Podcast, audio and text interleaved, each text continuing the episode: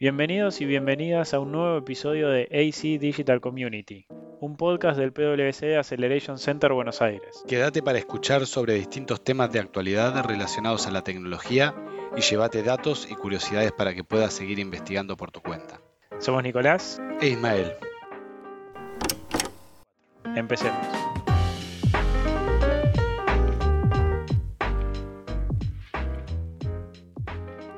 ¿Qué tal, Nico? ¿Cómo estás?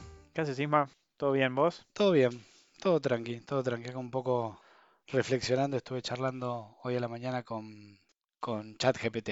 Estuve, me, vinieron pensamientos premonitorios del futuro y le, pregunté cuáles serían, según, según esta inteligencia, las probables causas de extinción de la humanidad.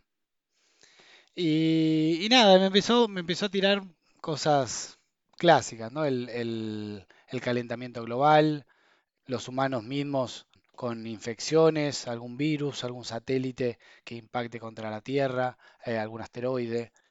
Y al final me pone como ahí como en chiquitito o alguna IA que se salga de control, ¿no? Y le digo, y para, contame un poquito más, ¿no? De, claro. ¿Qué es esto de que se salga de control una IA? Y, y nadie me habló de que nada, como tranquilizándome que faltaba tiempo, que todavía no estaba la tecnología dada, de que faltaba algo que se llama punto de inflexión tecnológica, ¿no? Como un punto en el cual algo sucedería que la inteligencia artificial estaría en condiciones de, o de controlarnos, de dominarnos, de extinguirnos o de tener estos, estos superpoderes, ¿no? Y bueno, este punto de inflexión tecnológica como que requiere algunas, eh, algunos hitos, ¿no? Como para ir, no sé si lo, lo escuchaste alguna vez.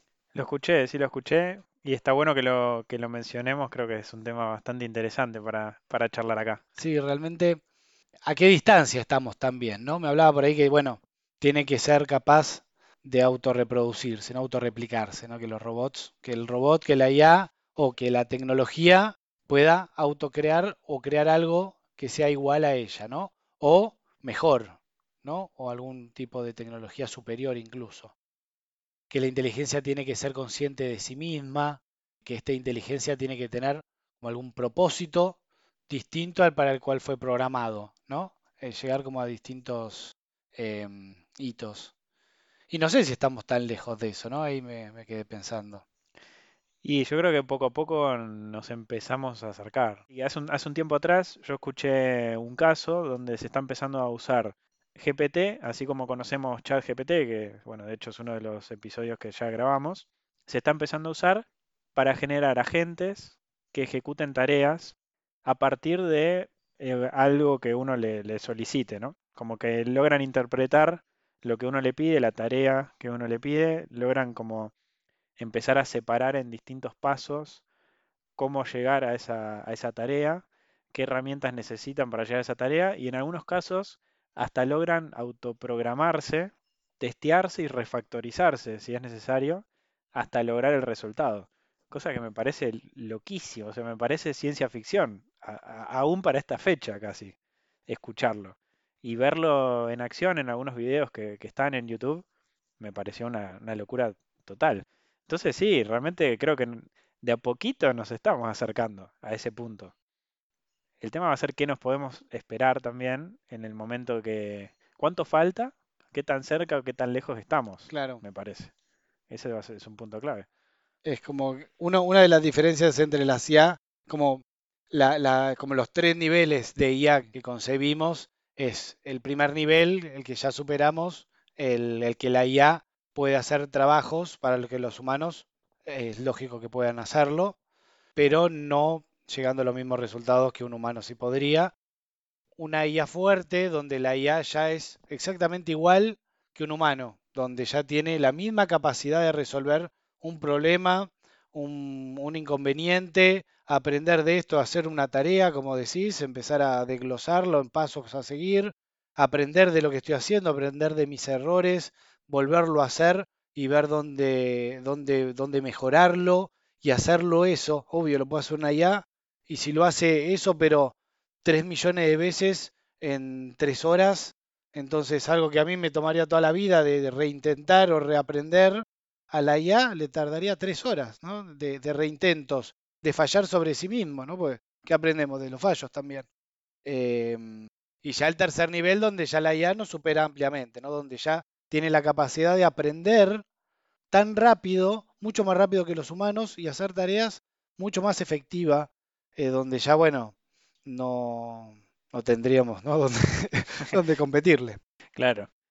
Entonces sí, el punto clave es poder debatir un poco sobre qué tan lejos estamos por ahí de ese punto en el cual, ese punto de quiebre que vos mencionabas, de inflexión, en el cual pasamos de quizás lo que ya conocemos, la, realidad que conocemos tecnológicamente hablando, a esta realidad donde están empezando a pasar estas, estas cosas como las que mencionaba el ejemplo con GPT, que empiezan a autoescribirse, a cumplir tareas para las cuales no fueron desarrolladas y las pueden hacer igual porque logran autodesarrollarse básicamente. ¿Qué tan lejos o qué tan cerca estamos, no? Y autorreproducirse también. También. ¿no? charlábamos el, otro día del proyecto Marte. Eh, estamos creando máquinas que sean capaces de ir hasta Marte sin humanos en lo posible, poder empezar a traer minerales y construir otras máquinas para que esas máquinas construyan hogares, construyan sistemas de energía, insumos, empiecen a colonizar para cuando nosotros lleguemos ya tengamos las casas hechas, ¿no? Ahora, estamos haciendo ya inteligencia artificial, estamos haciendo máquinas con la capacidad de extraer elementos, minerales y crearse a sí mismas o crear máquinas más poderosas que sí mismas, aprender del entorno en el cual llegaron, cómo colonizar ese territorio eh, y lo estamos haciendo a propósito, ¿no? Estamos como para, para, llegar a Marte.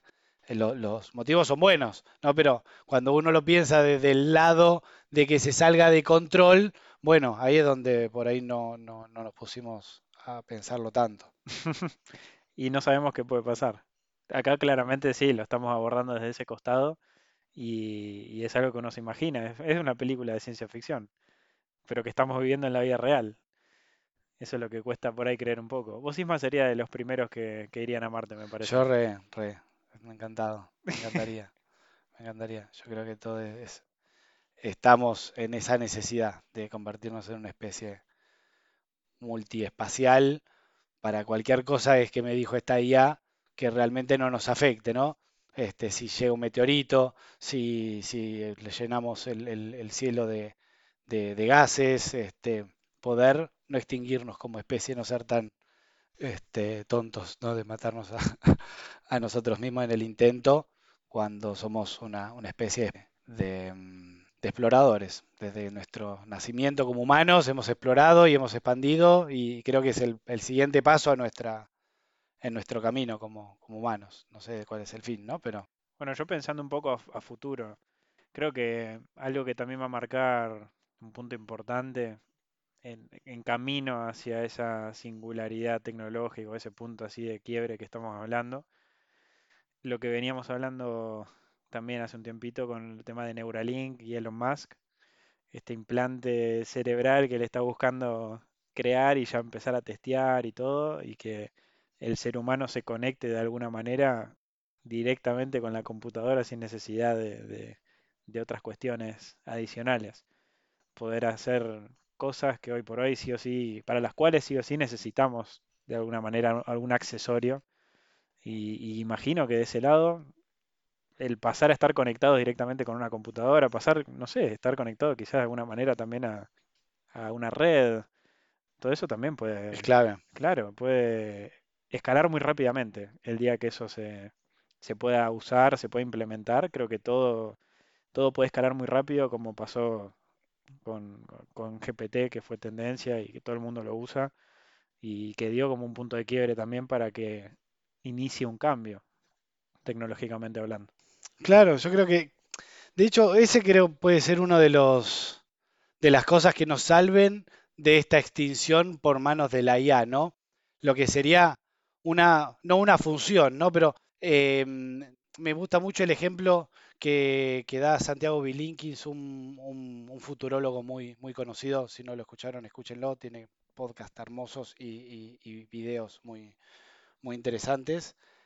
Escuché un, un, ejemplo sobre lo que es el, ajedrez, ¿no? Lo que fue los torneos que se hacían antiguamente de ajedrez y cómo los primeros pasos de la IA fueron hacer un ajedrecista, ¿no? Que luche contra un humano y poder ganarle, ¿no? Bueno, los programadores en el 80 empezaron a tratar de programar una IA en ese momento.